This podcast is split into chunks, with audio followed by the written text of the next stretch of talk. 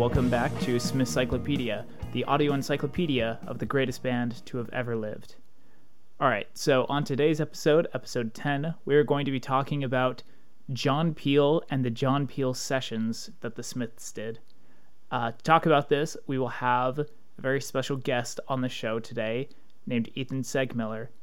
Um, but before we welcome him onto the show, I just wanted to, I don't know, express thanks, I guess, for you guys listening to the show in the first place. This will be a little bit of a longer episode. There is frankly so much more to talk about uh, on this topic than I had anticipated, but I feel like so much of it is very, very necessary. I don't want to give a long introduction here, um, but I appreciate the kind words that uh, that you guys will reach out to me with, and I appreciate the love and support that I feel. Um, it really does feel like much more of a Smiths community um, being able to run this show and interact with you all. So thank you very much. But uh, anyways, you know, let's let's get Ethan on here. So Ethan, how are you doing? I'm doing good, man. How are you doing? I- am doing pretty well. I'm excited to uh, to talk to you on this episode. Um, these the the John Peel sessions, uh, or at least like a couple of them, have influenced me a ton when I was like first getting into the Smiths. I think that's partially just because, you know, that's what ended up on Hatful of Hollow a lot. Um, and so they were just hugely influential to me. Plus, I mean, the idea of like radio DJs and all that good stuff, like good radio DJs, you know? Yeah, yeah, yeah, totally. Yeah, I've been I've been looking forward to this episode as well. Um, I think this will be a lot of fun to talk about. Yeah. Um. But then, like, what's up? What What's up with uh with you? Like, in terms of uh, like Smith stuff. Have you have you figured out like uh, that your previous favorite song was a sham or like you got a new earworm or something? Uh, that's a that's a good question. Um, I think so. Oh, okay, I do. So my girlfriend is also a Smiths fan, and it's this weird thing where like when like you have like friends or people that you're like close to who listen to the same music you do, and obviously like you both listen to it together and separately, and you talk about it, and like ones that they highlight or maybe ones that like you hadn't thought about before. So I I've have had that happen a lot. Um, I'm trying to think. Like a lot of actually coincidentally enough, a lot of the stuff from Hatful of Hollow is uh, stuff that we kind of have talked about. Um, and so I'm I'm going back. I have always been more of a um, a Strangeways guy, mm-hmm. and uh, a Queen is Dead guy. But I'm going back and appreciating the the Hatful of Hollow, especially the, the John Peel sessions, a lot more. Um, just as that's kind of like been more on my radar recently. So nice. Yeah, all right. Also, saying strange, you're more of a Strangeways guy. Hmm. Mad respect for that. um, I love, I love be some Strangeways. Oh yeah. All right. Well, let let let's talk a little bit about uh about our guy today. So we do want to talk about like obviously the John Peel sessions that the Smiths recorded, but first I wanted to give kind of a preface of who the heck is John Peel? Um, yeah, because like hugely, hugely influential name, right? Mm-hmm. But I mean, he's been dead for nearly 20 years now at this point, and I feel like it's important to go over this stuff. Um, so John Peel, actually, you know what? I want to start off with uh, with this quote by um, Pete Townshend. So uh, John Peel, hugely, hugely influential uh, British radio DJ. Uh, was one of the disc jockeys on BBC One for like forty odd years. Um, and at his death in 2004, um, this uh, um, I, I I don't know obituary, I guess you could say, Yeah. was printed uh, with a quote from Pete Townshend, which says, "He is irreplaceable." He didn't get caught up in trends, and yet by concentrating on the new and sometimes dangerously newfangled, he created new waves. I hope to heaven someone tries to do what he did. Without someone listening to all those CDs, so much great new music is going to be lost. And I feel like with that heavy statement over our heads, that is absolutely like uh the legacy of John Peel is taking the new and the dangerous and the newfangled and bringing them to uh to the light. This wasn't like, you know, pirate radio. Pirate radio has been doing this forever. This was one of like the main guys for BBC Radio 1, the most important radio station in all of England, and he was just going around to all of these different like uh, counterculture genres almost like when nobody when nobody wanted to touch to touch punk at BBC he was playing he was playing the Clash he was playing the Ramones he was playing the Sex Pistols he was playing Siouxsie and the Banshees when no one wanted to touch hip hop same deal a like hugely hugely influential because he would give so many bands uh like a good jump start but where was his jump start?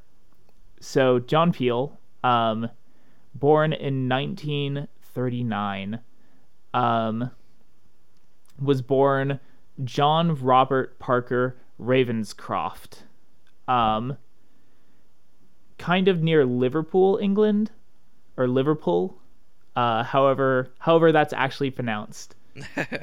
Um, but he uh he you know uh, not a lot of his super early life is notable um like he was in uh the conscription for uh the UK military. Um he had a brief stint like trying to work in the cotton industry etc etc but he would probably characterize his life mostly the same way that we would like bookended by music. Like his childhood officially ended when he heard heartbreak hotel by elvis and the rest of his life began at that point. Um and then like after his conscription in uh in the uk military he moved to america and started uh djing for stations in like i think oklahoma city. Um yes he was a disc jockey uh with wrr in dallas koma in oklahoma city and kmen in los angeles. Um and this was in like the the mid 60s for most of these. Um and frankly a lot of that probably just had to do with the fact that he had a Liverpool accent in the mid 60s and you know there there were uh, there were some other people with Liverpool accents in the mid 60s so it kind of lended him some credibility. Um but as he as he garnered those uh those experiences in the United States when he moved back to uh to England he was able to uh he was able to start working uh for a couple different radio stations um one initially starting off on uh on a pirate radio station but then he gets uh he gets hired for uh, the BBC to be a part of their new uh, radio broadcast team. Really, like the first one that they had that was supposed to be like specifically for the masses. They wanted to be a part of the zeitgeist almost. Um, and so he got his uh, his show, his Radio 1 show in September of 1967, which was known as Night Ride. And then later it just kind of evolved into the quote unquote John Peel show. Um, and also a show called Top Gear, different than, you know, Top Gear, Top Gear as we would know it today with Right. like cars and whatever. um, more like, I don't know, just very good music. Um, but basically, uh, the whole policy at that time uh, with BBC Music is we just want to play the hits, we want to play the chart toppers, we want to play the stuff that people already know, people already love, etc., etc. Um, and he- of the, I think, original four um, hosts of BBC One, he was the only one to kind of say, I, I don't want to do that. I don't want to subscribe to that. I want to play music that I think is interesting and new and it's cutting edge. Otherwise, everything will stagnate. And his reputation for, especially like the first, I would say, 15 to 20 years of him on Radio 1 was everybody else at Radio 1 going, Oh, we hate John Peel because he doesn't do what we say. he never, he's never like playing the things that we want him to play. And whenever you would bring up, like, oh, well, you know, I think John Peel would really be good for this, it was usually met with these feelings of like disdain, like, are you serious? John Peel? but history serves John Peel the victor here. I mean, if you look at his like look at pretty much anything uh from uh from John Peel obituaries and it is like people saying like he is the one that supported us most when we were in our early careers. And this isn't like niche indie bands that like are not heard of uh, to this day and whatever. This is like Jimi Hendrix, Queen, Elton John, Led Zeppelin, The White Stripes, Nirvana, The Smiths, Echo and the Bunnymen, Pulp. These are huge, huge bands. Freaking um, oh, why is his name falling out of my head? Um. If you want my body and you think I'm sexy, come on, baby, let me know. Uh, Rod Stewart. Rod Stewart, thank you. um, it's amazing, like the sort of reach and influence that he had, and even like, um, even like right up until he died, he was one of the most influential people in not only not only British music, but music as a whole. You know? oh yeah. Um, so John Peel, very, very, very important figure. So, how did he get the Smiths into his studio? How did the two, how did those two stories come together? Um, as far as I can tell, um, and now I feel like I, I'm just kind of going on a monologue here. no, Um, it's all good. um, as far as I can tell, um, basically it got to a point where the BBC decided that they wanted to have in-person live sessions because they wanted they were only a lot the DJs were only allotted like a certain amount of like hours that they could play records. And so the way to get around that was having bands in the studio like for live sessions. um and most of the time they were kind of just like paltry affairs like yeah you know we'll have one or two of the band come in and they'll do like an acoustic set and we'll just do it in 20 minutes or whatever and all that stuff but john peel was like no if they're coming into my studio for my sessions, I want them to sound really, really good. Um, and so one day in 1983, his producer, friend, co host, whatever, um, John Walters, comes in to the studio and he says, John, John, we've got to get this band from Manchester in. They've just come down to London. I just saw them uh, the other night playing. We need to get them in. They're called the Smiths. And uh, John Peel essentially said, like, I have never, or not I've never, but it's very rare that I see him so excited about a band. So absolutely, we need these guys to come in.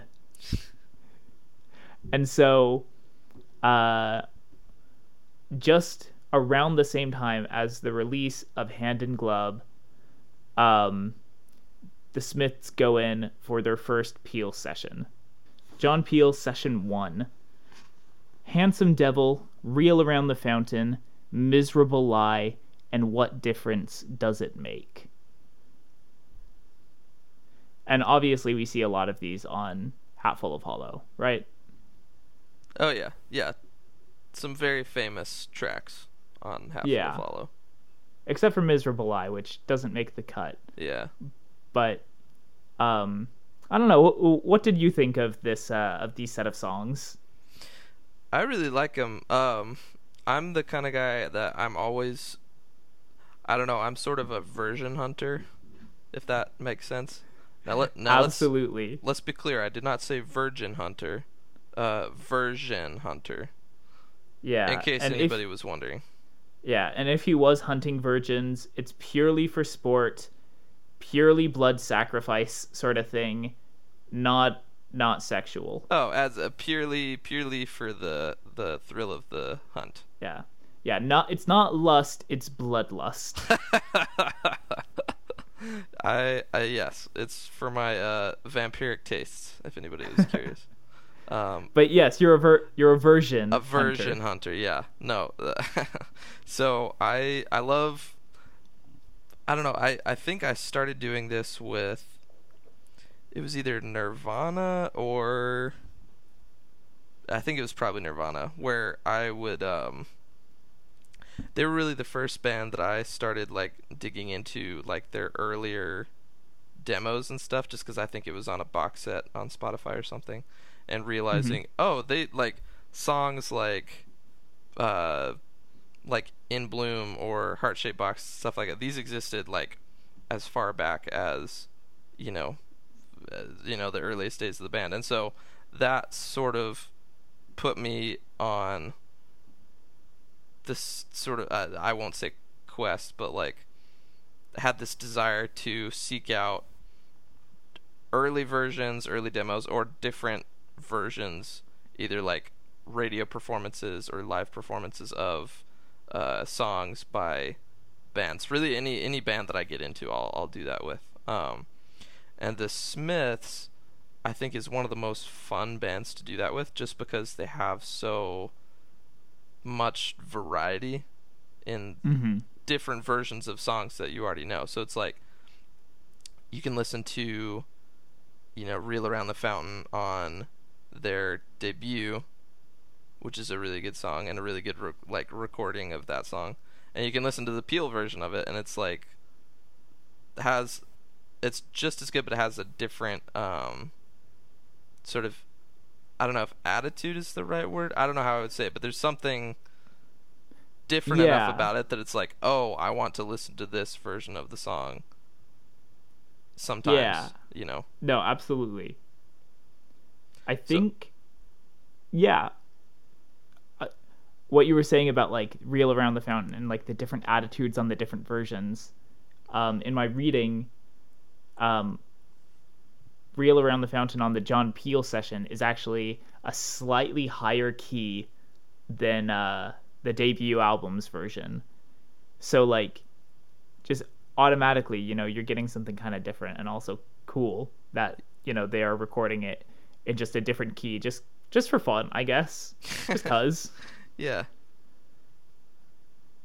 Um, Yeah, Go I think it's I I think it's interesting. Well, that even that that you just said, like just if if the only difference isn't that it's in a higher key, like those are things that maybe like the casual listener wouldn't pick up on necessarily, but it's like like your your like brain can't help but like pick up on little differences like that even if you like don't notice it consciously which i didn't mm-hmm. the first like couple times i listened to it um years ago it's like oh like there's something different and i can't put my finger on what it is. And then you just mentioned that i'm like oh okay that's that's probably what i've been like trying to put my finger on all these years. Mm-hmm. Um and not only that but like I, I feel like there's a certain atmosphere in the Peel sessions, all of them, where like you don't have this sort of like bogged down like musicians in a studio feel. You just have like, okay, we're going in for a fun afternoon, putting some songs down at uh on this radio show that we absolutely love. And that was the uh that was the feel of the John Peel sessions was like we want new we want new music, we want new artists, we want artists that are doing something new, even if it's like, you know, familiar sounds. Um we want something we want people that are doing something new with it. Yeah, totally. Uh, not only that, but John Peel as like a radio broadcaster was a very welcoming person. He was very down to earth, very likable. There are multiple accounts of essentially people just like running into him and saying like he was just incredibly nice, incredibly charming. Like there was this one account I read, um, I believe in an essay I was reading about his life, um, where someone was visiting England and they were listening to the John Peel show and at the end of his show he would always kind of sign off with like some strange thing like all right well i'm gonna go uh, walk out of here uh, lie down in a park look at the clouds and listen to what they're telling me. Um, and on this sign off he had happened to mention he was like heading up to brighton uh, like as soon as the show was done. Um, and so this girl uh, was like I'm heading to Brighton soon. So she called up the radio station. She said like she practically begged them like put me on put me on the Peel show, put me on the Peel show and asked John Peel if he would give her a ride to Brighton and he said, "You know, if you catch me before I leave, then yeah, sure, I'll give you a ride to Brighton." And then like she gets there in around in like 40 minutes and he was waiting for her. Uh, and then they just drove to Brighton and he was like, "Here you go." Um, here's free tickets to the gig in Brighton tonight. Just an incredibly down to earth guy. And so, like, they have that sort of feeling of breeziness and just fun. Um, let's see. Upon uh, upon this first session's airing, Peel likened Morrissey's closing falsetto of uh, of what difference does it make to the distant cry of a herring gull just like kind of a funny funny guy. I can't remember if it's uh, John Peel's show or another radio show, but there was a broadcast of like How Soon Is Now where it's interrupted um, by a voice that just says like Bo Diddley, Bo Diddley, where is your drum or something like that. Um, because it's a Bo Diddley like strumming style that Johnny Marr is using on that. A- anyways, just yeah, kind of a cool guy. I I love I love the radio persona of John Peel. Oh yeah. Um, another notable thing about this session is uh, "Miserable Lie," which I don't know how uh, how do you feel about this version of "Miserable Lie" opposed to the uh, to the debut albums, I guess. I um I really like this one a lot. Um, Miserable Lie. Uh, well, so uh, this is I think an opinion that you and I both sort of share. Kaz is um, you and I both really love the debut album mm-hmm. that they put out in '84. Um, but if I'm correct, and correct me if I'm wrong, I would say that we probably appreciate their later stuff a little bit more. I would say Yeah. that maybe some of the songs on their debut are a little um, either overthought or over deliberated. I don't know. For some reason, "Miserable Lie" is always one that sort of just didn't really like stick much with me on the debut. It doesn't click. Yeah. Yeah. So that's that's one that I always sort of just don't really pay much attention to. Um, but this this session version of it has something else going on. Yeah, it, it feels a little bit more raw power, I guess, you know. Yeah. And then I I- I think there's always some novel fun in Johnny Marr trying something new and this is the only version of Miserable Lie that I know of where he's just wailing away on a harmonica midway through it, you know? Yeah. Um, and so it does make it a little bit more fun, I think, than the debut album version, which kind of it doesn't feel by the numbers, but it can feel a little grating at times. yeah. If there's well, and I'll I'll say this. I think for everything that I love about the Smiths, I think maybe one thing that like is always a little bit of a they don't always fall into this, but usually if there's something that I don't like about a Smith song, it's usually the way that the recording on the album like feels either overproduced or like I said like overthought. I think sometimes maybe they spend a little too much time thinking about it, trying to perfect it. And so I think that these John Peel was a really good like foil for that because I think he just brought out whatever like natural energy they had whenever they just have to be like, okay, we have to do this, just this take, okay, then we're just gonna go with this, you know, whatever it is that we put out. I think he was really good about bringing that out of them, just like, okay, we got just one take, um, let's just like play it, you know, however it comes most naturally to us. And that really, really works for the Smiths, especially some of these songs like Miserable Lie that I think are um, not usually ones that like resonate with me all that much. This one really sings. Um, I think this, you know, I think that style of just like okay, we just whatever the first the first thing that comes to us, let, let's just play it that way. Um, I think I really really like that. Yeah, and I think it's a huge testament to uh, the Smiths as musicians as well that they're able to do something like this. Yeah. Like it's very very impressive.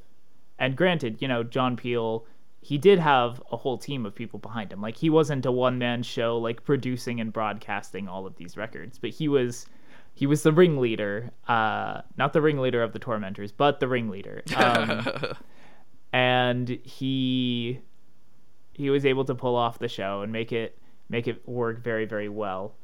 Morrissey might have some things to say about that, like I think he mentions in his autobiography that he never actually met John Peel at any of the sessions, and he never went, he never came to a gig, which I find very very hard to believe. Like, yeah. um, but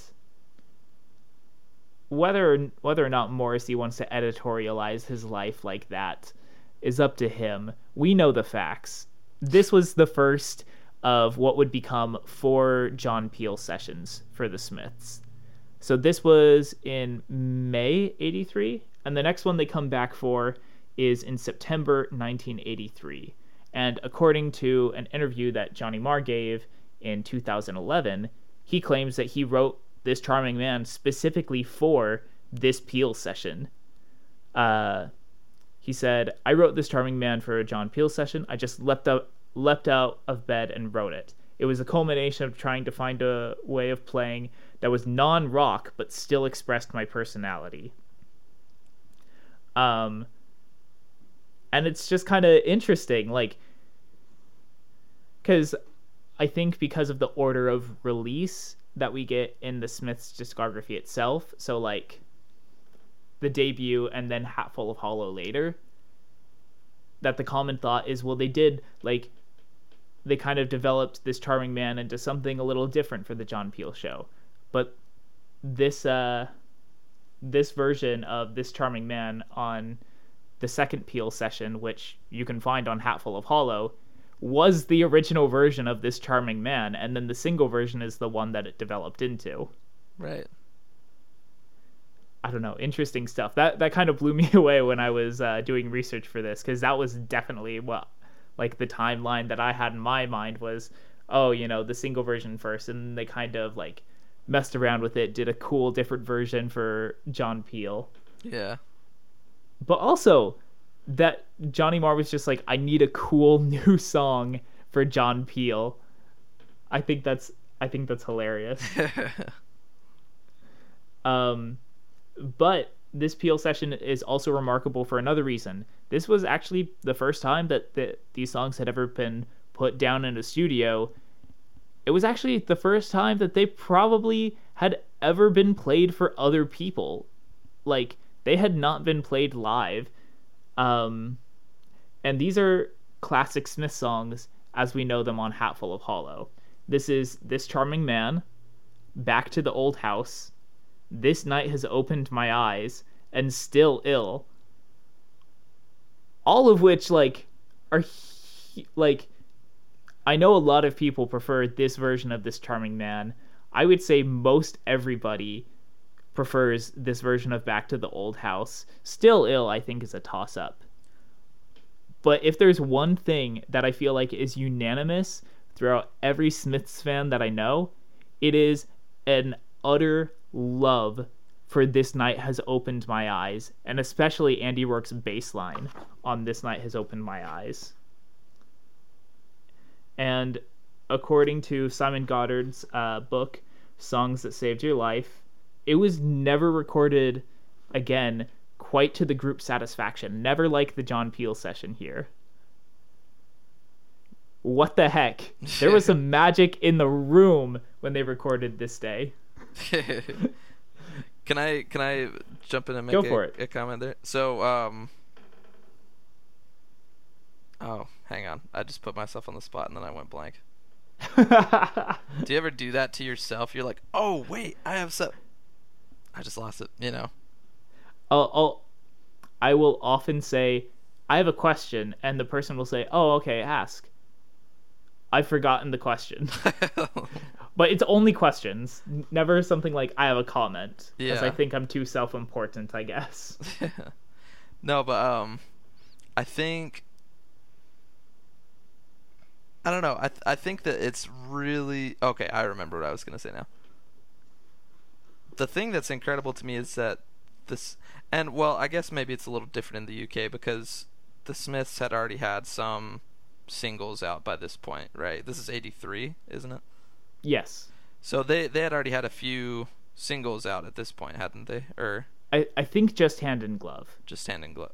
Oh, Yeah. Okay, so yeah, that that is I think goes to my point even more. Um, you know, this is a band that I think at this point, if anybody knew them, it was either through like their hand and glove single or just live gigs that they were doing.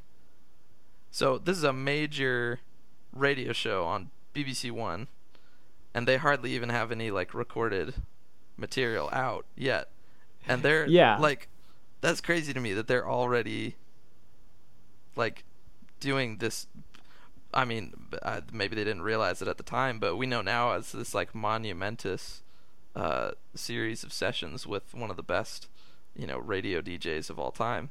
Um i just wanted to point that out real quick because that's crazy to me. I think that that is a testament one to like how obviously really good the smiths were even just in their sort of gigging phase and then also you know how much uh you know foresight and taste i think john peel had for for bands that he knew had potential Absolutely. Like gosh dang. Just some just some great uh like musicians and music oriented people uh lining up for uh for this sort of thing to happen. yeah Um and yeah, it is staggering to think like how like this band has technically had more songs played on BBC radio than they have songs available. and I think that's really really interesting.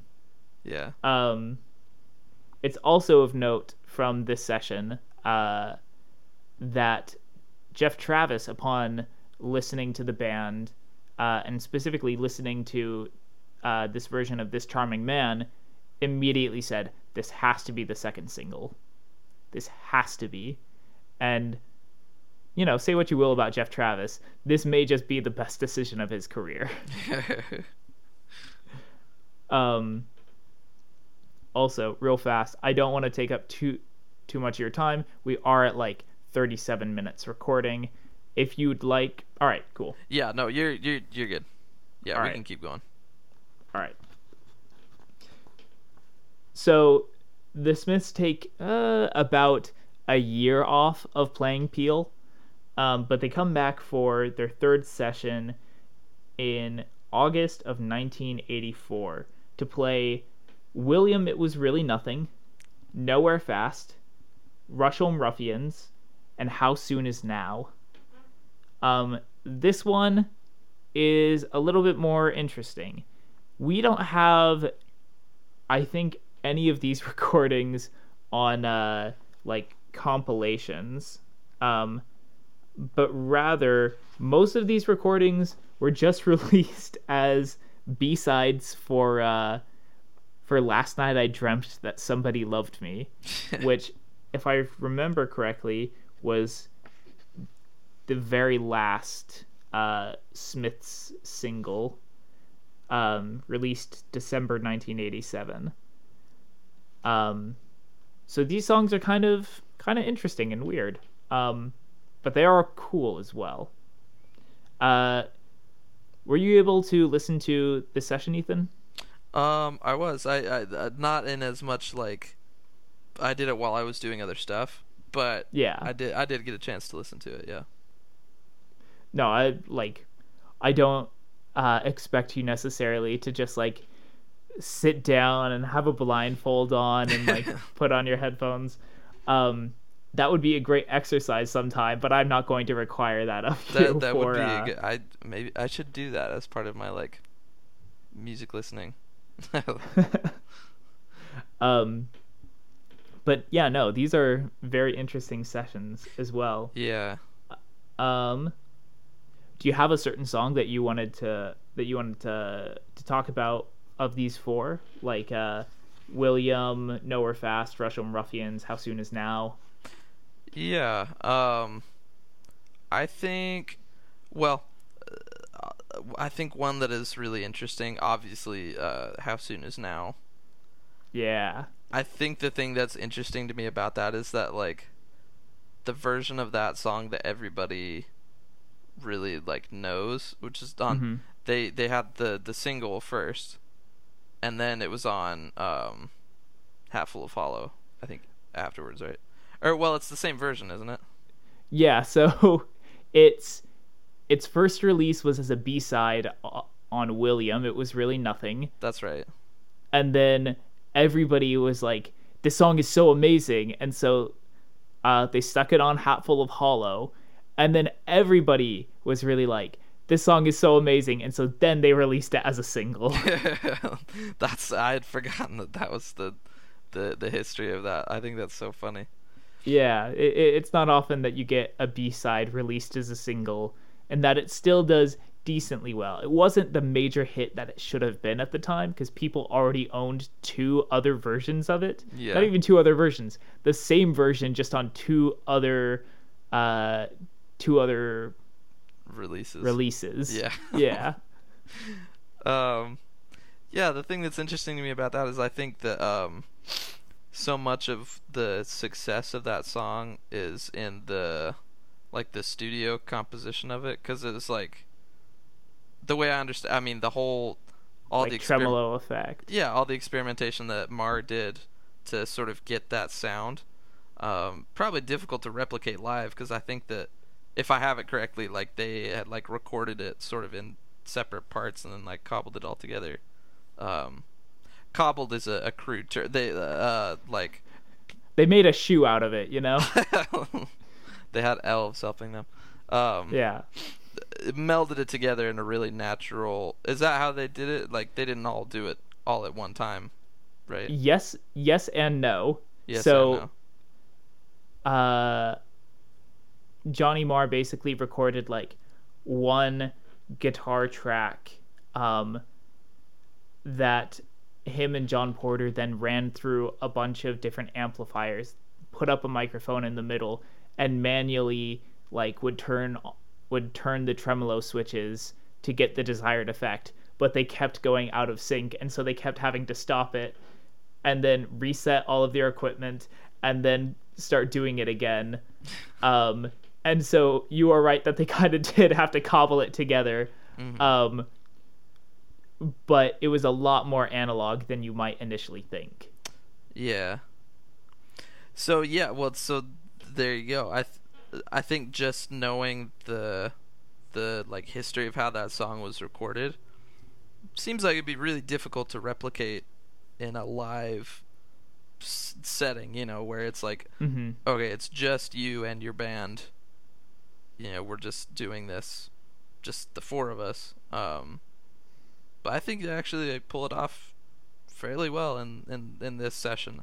I still prefer like the official one that was on uh, you know the B side and then Hatful of Hollow and then the single. Um, mm-hmm. But like for for a you know just a brief radio session, I think that that's you know pretty good. It stands on its own as a I think its own uh, entity that should be maybe not compared to the the studio version, but um, well, studio. They were both in studios. Duh. Yeah. The you know what I mean, but the official release. The yeah. official release. There you go. Thank you.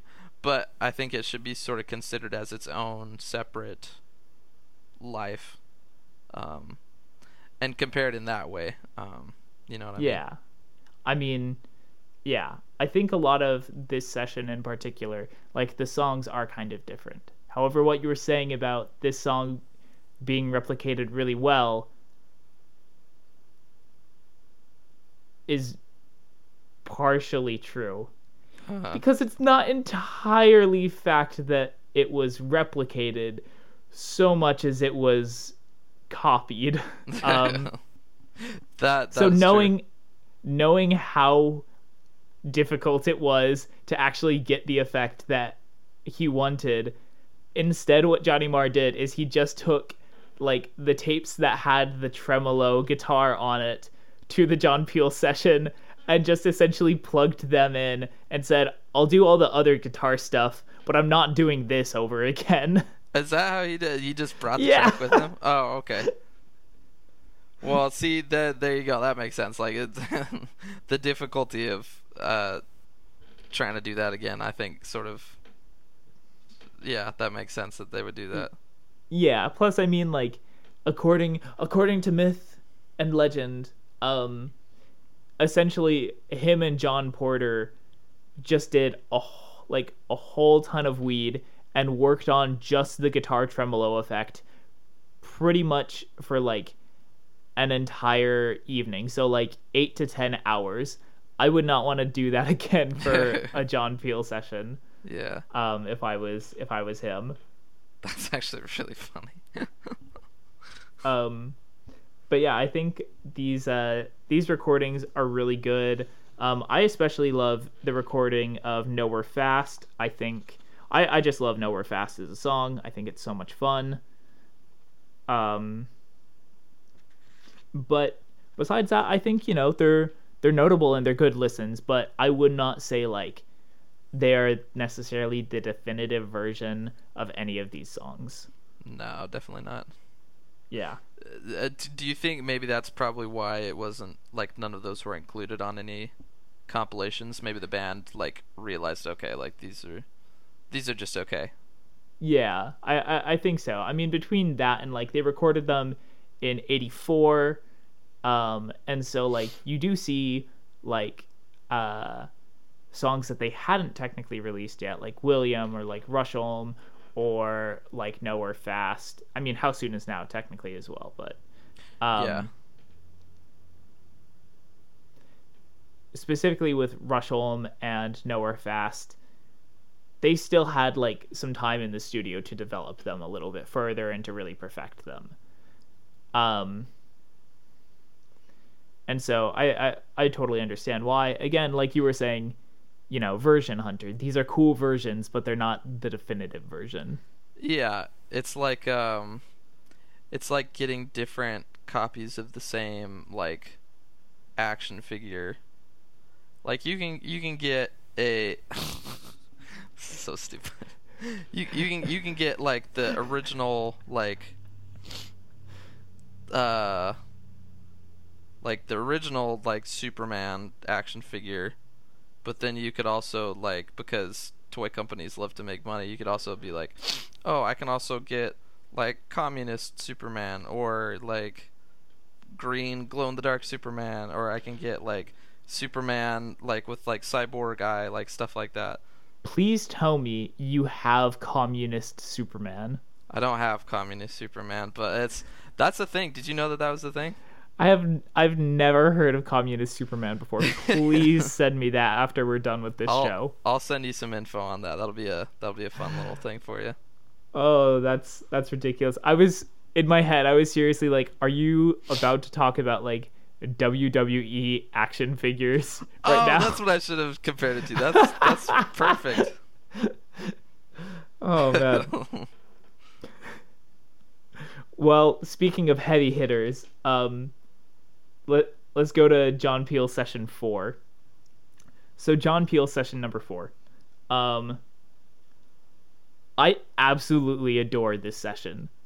Like I love I love the sessions that later became Hatful of Hollow, partially because I grew up on them. yeah. But what I was saying before, I think about like um, uh, what was it? Uh, Miserable Lie, how that one had some raw power to it. This one is like nothing but raw power and like guitar virtuosity from Johnny Marr. So this is Is It Really So Strange? London, Half a Person, and Sweet and Tender Hooligan. Is It Really So Strange and Sweet and Tender Hooligan would later go on to be included on Louder Than Bombs, although I think mixed slightly differently Right. than um, than how they appear on this session. But holy f- Johnny Marr's guitar work on these set of tracks, I think, is amazing. Like, I don't care what anybody wanted to say about uh, about the Smiths, and like I know Johnny Marr at this time was going through a very similar thing of like everybody was calling the Smiths a effete and weak and jangly, and like they didn't have any meat on their bones and whatever, uh, figuratively, of course Uh, well, yeah. this is like this is raw and it's heavy and it's hard oh i love these songs so much all right i'm sorry you need to you need to talk otherwise i'm just gonna keep gushing Well, you do you know I do love hearing you gush. That's that's how I've discovered so many of the things that I come to love these days. Is because you gushed about them first. Um, I, well i appreciate that Oh, sure, sure. No, I totally agree with you. I think that um I think I could compare like the effect of something like this to like maybe the B well, if I could make a, a comparison so crude as uh, to the Beatles because everybody compares everything to the Beatles. But this is a very specific one, so this this will make sense in context. So the Beatles obviously being a very like sort of pop heavy, sort of easy listening sort of band. Um, you know, one could say like, oh, you know, they're just sort of just twee, like they're not gonna, you know, stick around for very long, even given as popular as they are. And then they come out with a White Album, and they have like some stuff on the White Album that almost borders on like metal. Some of them, like yeah I I love when a band that is usually more sort of uh jangly and a little more poppy like kind of shows their teeth a little bit and that like I I love I love these songs um London, I think, is a really good one in this session. Yeah, this is great stuff. I love like the guitar overdubs that Johnny Marr has got going on, like these very like whining, like screeching guitars. Mm. Oh, I love London so much. like this version, like the official release of London, I think is pretty good. I wish it had been this one though. Like, yeah. oh, it it gets my blood going. I want to jump up and around and throw my fists in the air and yeah, I want to spit into the wind. That's the sort of feeling that this song gives me. Yeah. After checking to make sure you know which direction the wind's going so that it doesn't like come back. Uh no. I listen, I'm I'm fine with it. Dang. Okay, so this, this is really effective then. Yeah, I'm a freak like that. um, and then half a person, I feel like it kind of escapes some of the more like, like rah heavy like, uh, sort of stuff that you get from like London Sweet and Tender Hooligan, but also Morrissey's just like vocal performance on this is so so so good. Yeah. That's true. Like I and this is also 83, yes? Uh, this. Oh, sorry. I should have mentioned this up top. So. Oh, that's fine. Uh, the session with "Is It Really So Strange?" London, Half a Person, and Sweet and Tender Hooligan uh, was first broadcast on BBC Radio in December of 1986. 86. So, okay, so this is a few years after their first couple of sessions. Yeah. Okay. Yeah. Okay, that okay, that changes my comment a little bit because they've already been uh, around for a little while at this point. Um, close to the the end of their career almost. Yeah, I mean, yeah, pretty much. I I think technically, um, they might have played their uh, their last gig by this point. Let let let me double check that. Um, the Smiths and their songs in concert. Um.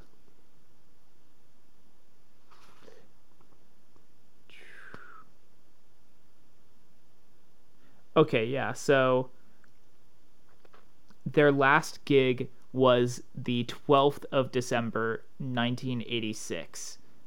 Uh, I believe. Oh, okay. Um they technically would have like one more like studio like TV performance, sorry, but it was a mimed TV performance, so it doesn't count as a real gig.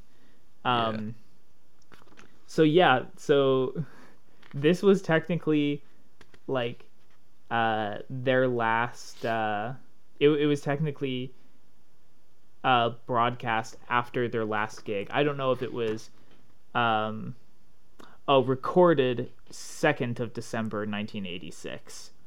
Um but broadcast on the 17th of December. So Okay. You know, the Smiths at their very tippy top shape. Yeah, definitely. Okay. So yeah, so what I that yeah that changes what I was gonna say a little bit. What I was gonna say is um, if this was around the same time as like those other Peel sessions, um, those of you who've like know much about like the Smiths sort of early phase, like their 82, 83 like phase, like the the Hacienda show, like mm-hmm. those of you guys who know about sort of that early stuff, uh, Morrissey takes a little bit of time, I think, to find his uh, his sound and to like really get comfortable with his voice.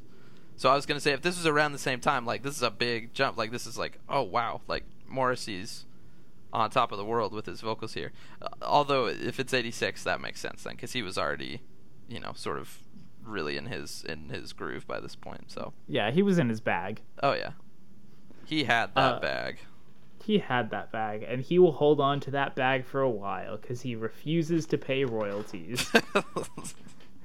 um, bag of royalties. Yeah. Um, but anyways, um, Morrissey slander aside, um, which is a joke, by the way. Yes. Um. Yeah. So uh, Is It Really So Strange and Sweet and Tender Hooligan were both previously attempted with Craig Gannon, but it was ultimately these versions that would end up on the uh, on the B side of Sheila Take a Bow and on uh, Louder Than Bombs. Um, and I think it makes a lot of sense that they are. They're very very good. Um, and I think they highlight uh, this quality about uh, the Smiths, but also John Peel, who I would definitely say is the star of this episode. Um, Yeah. in that, like, music is something to be taken very, very seriously. And you can attempt things multiple different ways at multiple different points and still have uh, good artifacts of of music.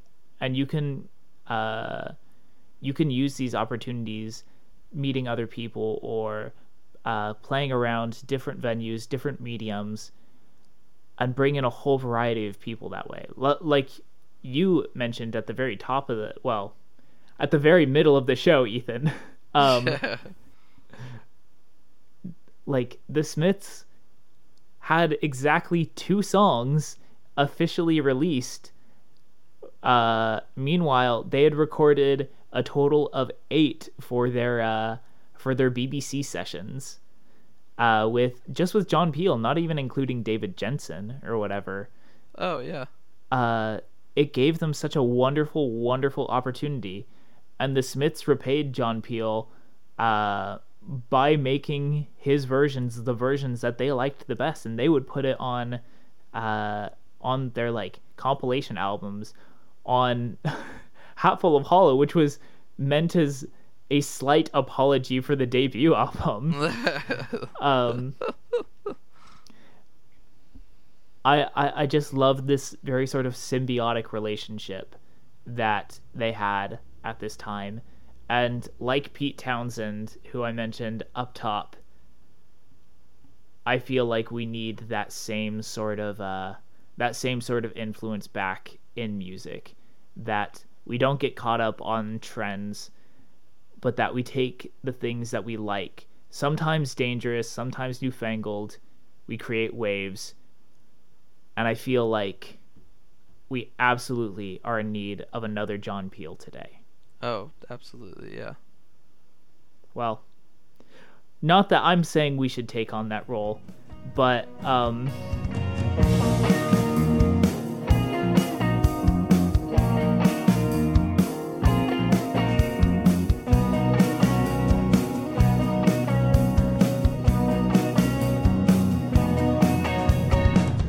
why don't we why don't we go and recommend some songs for some people real fast before you need to take off? I I would love to do that. All right. We should we should do that, and then we should uh, if there's any like Morrissey news that we can gripe about. I don't know if there's anything new going on. Um, there, there, there probably, there probably is. Hold on, I, I can look it up. In, in, in the meantime, uh, you wanna, you wanna hit them with uh, with some songs that you want to recommend. You got, you got three slots. Oh Ethan. yeah, top top three. Let me let me uh, decide what I want to put in those slots there. Um, well, I know, Kaz, this isn't necessarily your bag. Um, if we had our friend Linda Good on the show, she would probably appreciate this. Uh, this is uh some a little bit of metal. Is that? Do you think we're gonna scare people away if I recommend some metal? Um, you know what? No, we we we talked about like the hard uh the hard edges of that last peel session. I think as long as not every single one of your recommendations is metal, we'll be we'll be chilling. Oh, I can I can limit myself. I think it'll be okay. and actually, like, this isn't metal necessarily. This is more, well, you know what a hardcore fan I am, or, or Yeah. what a fan I am of hardcore. Uh, so the band, this is a newer band called Turnstile. Uh, Turnstile is sort of a hardcore punk thrash crossover band. So sort of dips into like some sort of metallic sounds. But it's also not completely this this is still very like uh melody friendly stuff. This is stuff that like is also enjoyable to listen to if you're not super into the heavy stuff. Um I would recommend people check out the song Wild World and that's spelled W I L D W R L D. So not Wild World, but Wild World All right. by the band Turnstile. I would recommend that. Um, I would also recommend. So recently, I've been going back and listening to uh, some Sam Means. Love me some Sam Means. Yes. Uh, Um. if you- of the format. Yes. I was I was just about to say if you aren't familiar with Sam Means, you might be familiar with the format. Um and absolutely. The the the Johnny Marr of the format. Yeah, that's you know that's a really good way to put it. I'd never thought of that before. that actually makes a lot of sense. Um, so from his album Ten Songs, which everybody should check out. Um, Yes. whether or not you're uh familiar with the format or Sam Means' uh, previous work, I think everybody should check out that album. Um, I think from this album, I'll I'll go ahead and go uh, sort of obvious. I'll just say the song "We're Alone," uh, track two from ten songs Yes. uh, people should listen to by Sam Means. and I think to wrap it up, wrap up my picks. Um, okay, so there's a synth pop sort of started off as synth pop and then sort of went into uh, the realm of the experimental and the jazzy there's a group called Talk Talk. Oh, I know Talk Talk. Yeah, I, I I've probably talk talked about Talk Talk to you before. Um, very very good band and one that I think in in any conversation about like artists or groups that started very poppy Sorry. and radio friendly and then went Sorry, I'm still just laughing at Talk Talk to you about Talk Talk. All right, keep going. I'm I'm glad you appreciated that. Yeah, yeah, yeah. but like in conversation about any groups that like started off very like radio friendly and sort of poppy and then went uh less and became more experimental um talk talk's always sort of uh in those kind of or should be in those discussions um but I don't want to re- recommend a talk talk song so Mark Hollis the lead singer and sort of uh brains behind well creator basically of talk talk it was his band. He later on in 1998 had a solo album called mark hollis. And the track that i think everybody should listen to from that is a song called the watershed from mark hollis's only solo album that he ever did. Um, very very good song and i love this album a lot So yeah, so Wild World by Turnstiles, uh, We're Alone by Sam Means, and The Watershed by Mark Hollis. Nice. Yeah, and that's that's enough out of me. All right. Um, I enjoyed that. I enjoyed it very much. Oh, thank you. Um, and then, um, on my end, um, I looked up Morrissey news, um, and the news is there is no news. Capitol Records still won't release Bonfire of Teenagers, um, an album that was supposed to come out in 2021, and like frankly, I I've kind of stopped following new Morrissey albums because I feel like the last few that have been released have not been very very good. Um and you know, I'm a, I'm a little upset by that.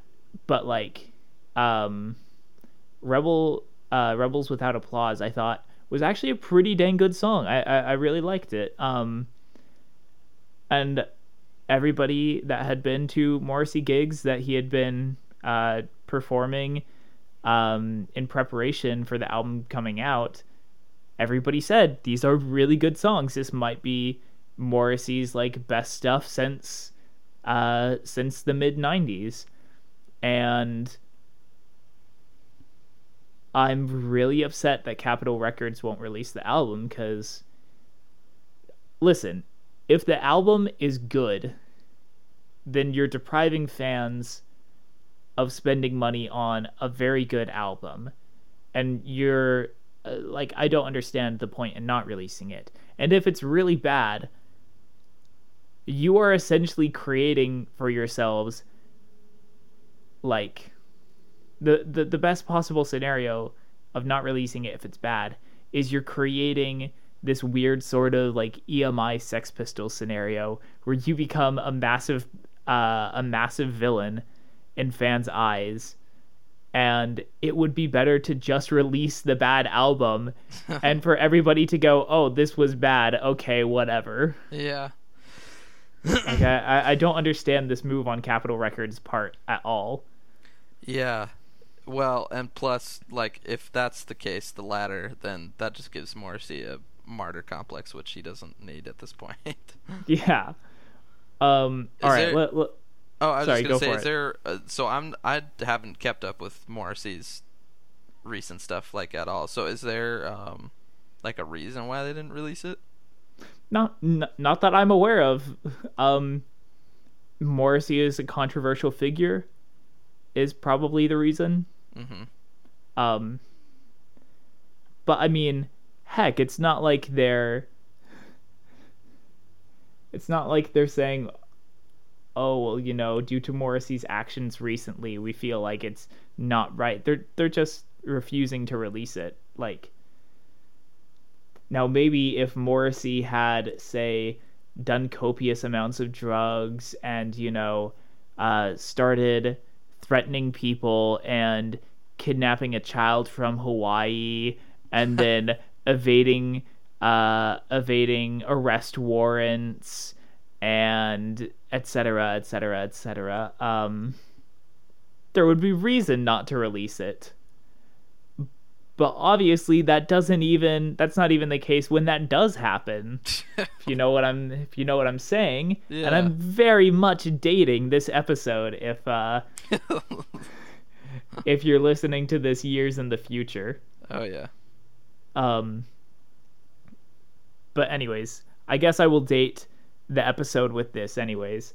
So my first pick uh for the playlist is uh from the new black honey album a fistful of peaches. Um this is an album that uh the the british group uh black honey who i think are from brighton? Yeah they are from brighton. Um they're kind of like um I, I don't know. How do I how do I put this? I have described Black Honey as what I want the band Pale Waves to sound like but I think I will describe them today as like a more a more volatile Wolf Alice I guess. Oh, there you go. um, yeah, and Wolf Alice already uh, can be pretty like explosive, um, but I I think I'll start. I I, I think I'll do uh the song Charlie Bronson, which is just the first song from this album, which yeah, um, good stuff. Honestly, actually, if I wanted if I wanted to just go based off of like what I've been listening to just on repeat and on repeat, it's got to be Bleached, who are like an uh, I think Los Angeles based uh, group. They've released a ton of uh, a ton of stuff over the years, um, and I'm hoping that they release more stuff soon because they seem to be on a three uh, a three year cycle with their albums, and it's been four years since the last album. So, Mm-hmm. uh, you want to explain that to me, Bleached? Um, but I've been just kind of going through their back catalog. But I think today I will highlight the song "Flip It," uh, which is their latest release. Came out in 2022. Um, very clever. Um, and just uh, I, I I love it. It, it uh, the band is based around like these two sisters, um, Jennifer and Jessie, I believe. So like Jen and Jess. Um, no, Jessica. My bad. Very very fun. I like them a lot. Uh, got a good rock sound to them. Um, and finally for my uh, for my last one, um, I will also say uh, the song "Fuzzy" by Grant Lee Buffalo, a uh, sort of acoustic folksy singer songwriter from the early 90s. I love that song so much. Uh, similar vein, I think, to like, I don't know, I'd say like a bridge between Mazzy Star and Elliott Smith, I guess. Yeah, I'd never thought of. That's actually a really good way to describe Grant Lee Buffalo. Yeah, Um, but yeah, I, I, I love Grant Lee Buffalo. yeah. Um, especially like that era. oh yeah, Sh- should have been a bigger deal than they they were. Yeah, A- absolutely. but it Um, but isn't that the story for almost everybody that we like? Yeah. Um, but those are those are my picks. Um, and I guess just to round out this recording session that we probably have let way loose from us. Um, um, let let's pick out a few Smith songs that we talked about. I like uh, songs that have been released because obviously we can't put uh, ones that haven't been officially released on Spotify playlists for you guys. Um, I absolutely want to say "Sweet and Tender Hooligan" yeah. from from Peel Four. Yes. Um.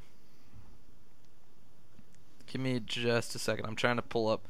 I'm trying to pull up the ones that have been like officially released. Here, I I got you, B. Oh, thanks, bro. Um, UK television. Um, all right, so the ones that have been officially released are Handsome Devil, Reel Around the Fountain, What Difference Does It Make, This Charming Man, Back to the Old House, This Night Has Opened My Eyes, Still Ill, um, Is It Really So Strange, and Sweet and Tender Hooligan. Okay. Yeah, I'll. So sweet and tender. Yes, that I support that 100. percent Alright. Um, I'm gonna say I really like the the Peel version of this charming man. Um, I'm one of those people where I think. I think just because I've heard the official release so much that like when I listened to Hatful of Hollow and heard the Peel version of this charming man, um, I think it just gave me a little something new to appreciate about a song that uh, had kind of not like been done to death for me, but like it wasn't really doing anything new for me. Um, just because I, it's one of the Smiths' biggest songs, and I'd heard it so many times, so it was just a nice like, oh, this is a really cool like new way to look at the song, especially with the inside of like, this was how like it was originally done before they put it down on wax. Yeah. I, absolutely. I was all of all of what you said, same thoughts running through my mind. Um and in that vein, I will also say we should uh we should throw back to the old house on there. Absolutely. Um mm, just fantastic track. I learned how to play it on guitar the other uh the other week and I was just so in love with it. That's a wonderful song. Yeah, and I Yeah. love the Peel version of it.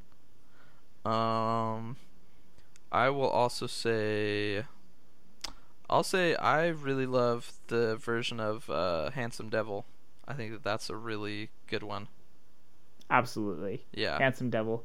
Fan fantastic. Yes.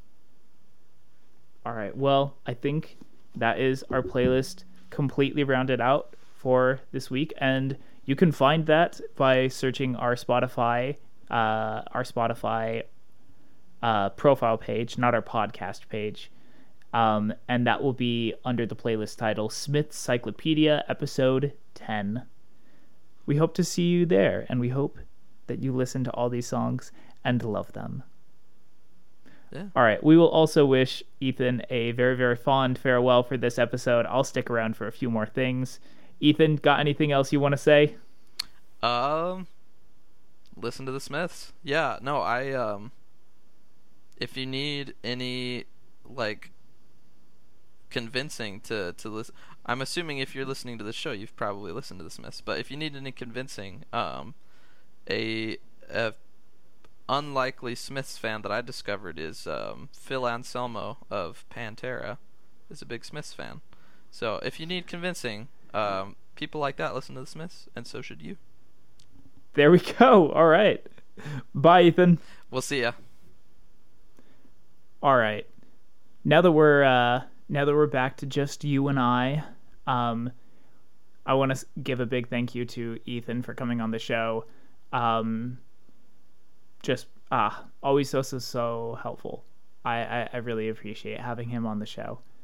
Um, but with that, let's go into the next section of our show, which is mail.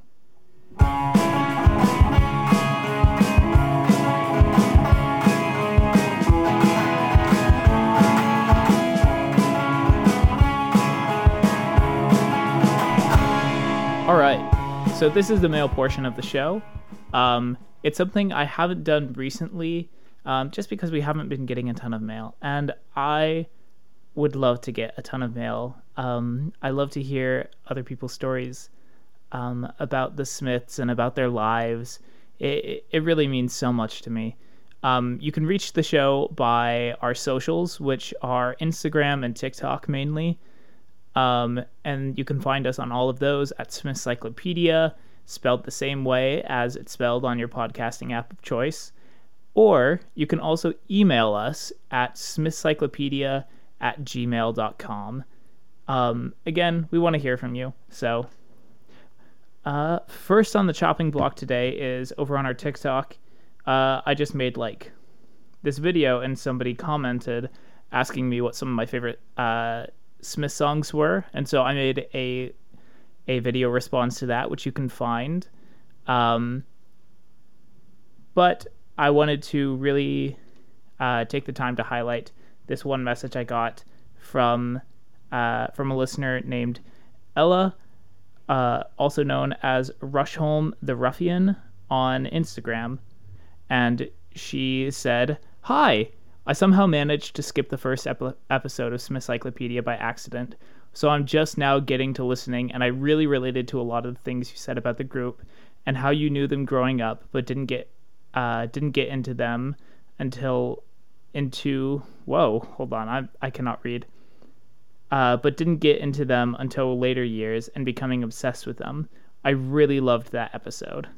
Um, and then uh and then she sent this like image of like uh like a cartoon man just sobbing pools pools and puddles of tears um holding up the uh the banner image or uh whatever for Smithscyclopedia and honestly ah uh, that just made me cry just a little bit. Um knowing that like you know uh, i'm able to have these sort of interactions. Um, and so i asked her if it would be okay if i could uh, if i could give her a shout out uh, in this episode. And, and she said omg yes that would make me so happy. And it's no problem. I just really admire you. And it's nice knowing that there's someone out there who loves the smith the who loves the smiths as much as me. And i get to hear about it through your podcast.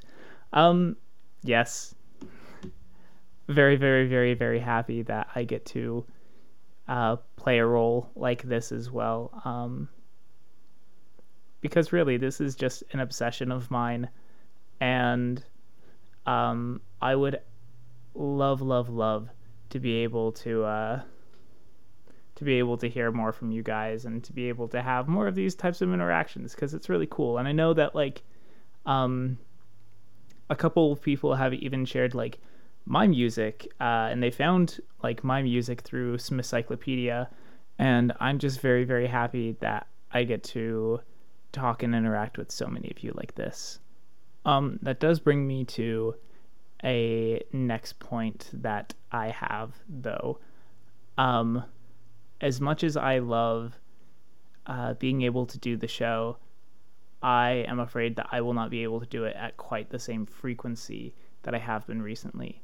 See, in addition to doing this podcast, I am mainly a uh, a student and a musician on my own. Um, and I haven't been in school this past semester, and I haven't been working really.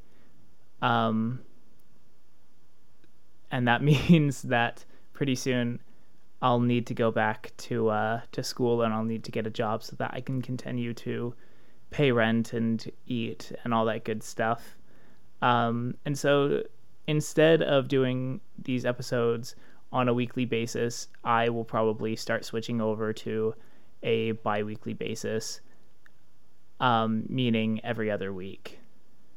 And it will be a little.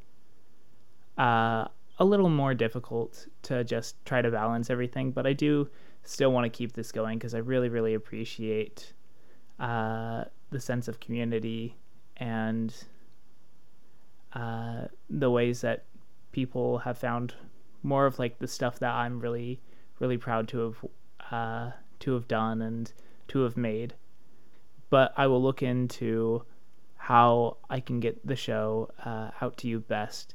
So still uh, show will still be happening. It'll just move from a weekly release schedule to a bi-weekly release schedule. But that's all of the news on my end. That's all of the Morrissey news. That's all of the news that we had for uh, for John Peel today. Um, so thank you very, very, very much for listening. Um, go follow Ethan. Uh, I'll put his um, I'll put his Instagram handle down in uh, the description, and I will also put uh, the information for uh, our socials, our email, and the Spotify uh, Spotify playlist for this episode. Anyways, it's been a real treat and a joy, and I'll see you on the next one. Goodbye.